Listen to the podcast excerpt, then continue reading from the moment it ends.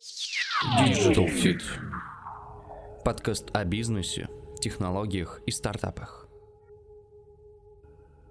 Издатели книг попросили Роскомнадзор оштрафовать Яндекс за ссылки на пиратские сайты. По закону, компании грозит штраф до 700 тысяч рублей. Жалобу отправила Ассоциация по защите авторских прав в интернете.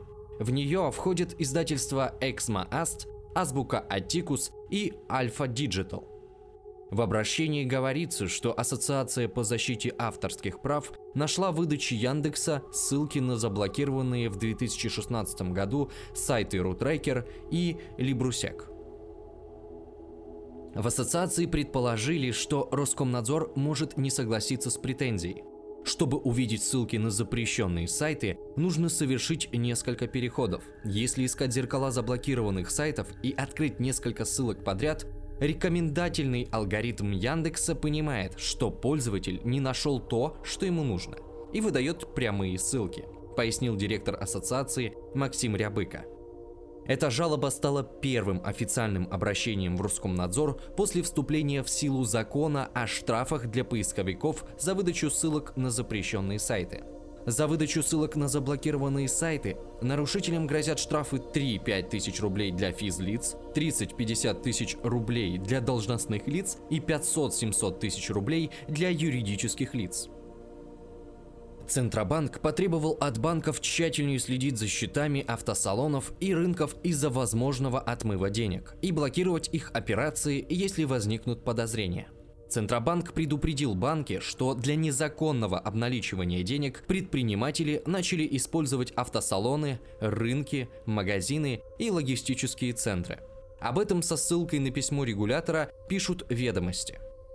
По данным Центробанка, схема работает так – Компании продают наличные третьим лицам, заказчикам наличных денег, вместо того, чтобы их инкассировать. Заказчики оплачивают наличку безналичными переводами транзитами через технические компании. Среди признаков таких транзитов Центробанк назвал разные основания при переводах. Например, стройматериалы, оборудование, услуги. И списание – продукты, автомобили, бытовые товары – по словам анонимного источника, обналичить неучтенные деньги стоит около 12% от суммы. По мнению регулятора, раньше такие схемы проводились через крупные банки, но они начали активно выявлять подобные операции в третьем квартале 2018 года. Другим банкам Центробанк рекомендовал вести онлайн-контроль платежей юридических лиц и проводить платежи с одобрения сотрудника подразделения финансового мониторинга – если банк заподозрит отмыв денег, ему следует задержать платеж на один день, чтобы у специалиста было время проанализировать операции клиента, в том числе поговорить с ним по телефону. В случае, если подозрения подтвердятся, Центробанк рекомендует отключить клиента от дистанционного банковского обслуживания и не проводить операцию.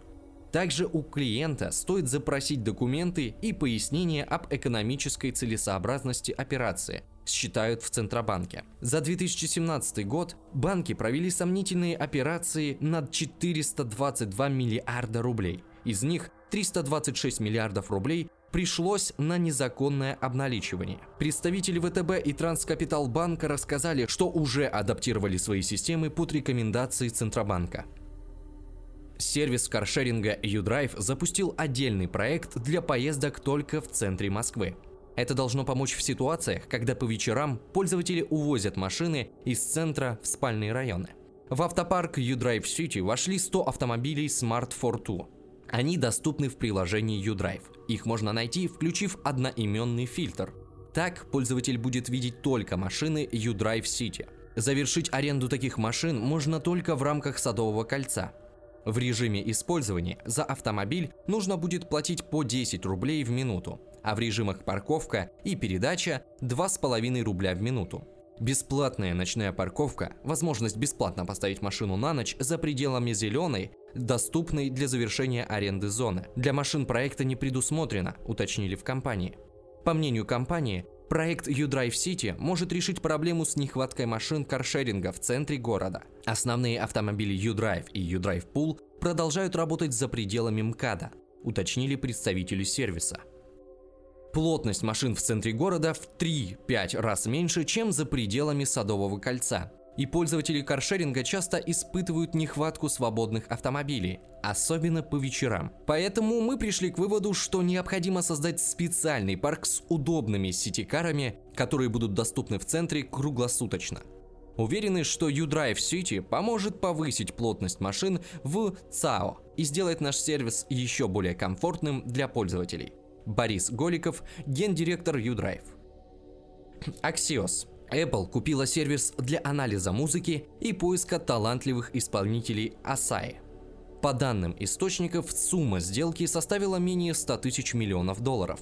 Покупка Asai поможет Apple улучшить систему музыкальных рекомендаций а также конкурировать с Spotify в борьбе за небольшие музыкальные лейблы, считает Axios. Asahi занимается анализом данных из музыкальных сервисов и соцсетей, что помогает измерять популярность треков и находить талантливых артистов, говорится на сайте компании. Также в сентябре 2018 года Apple завершила покупку Shazam сервиса для распознавания музыки. Источник vc.ru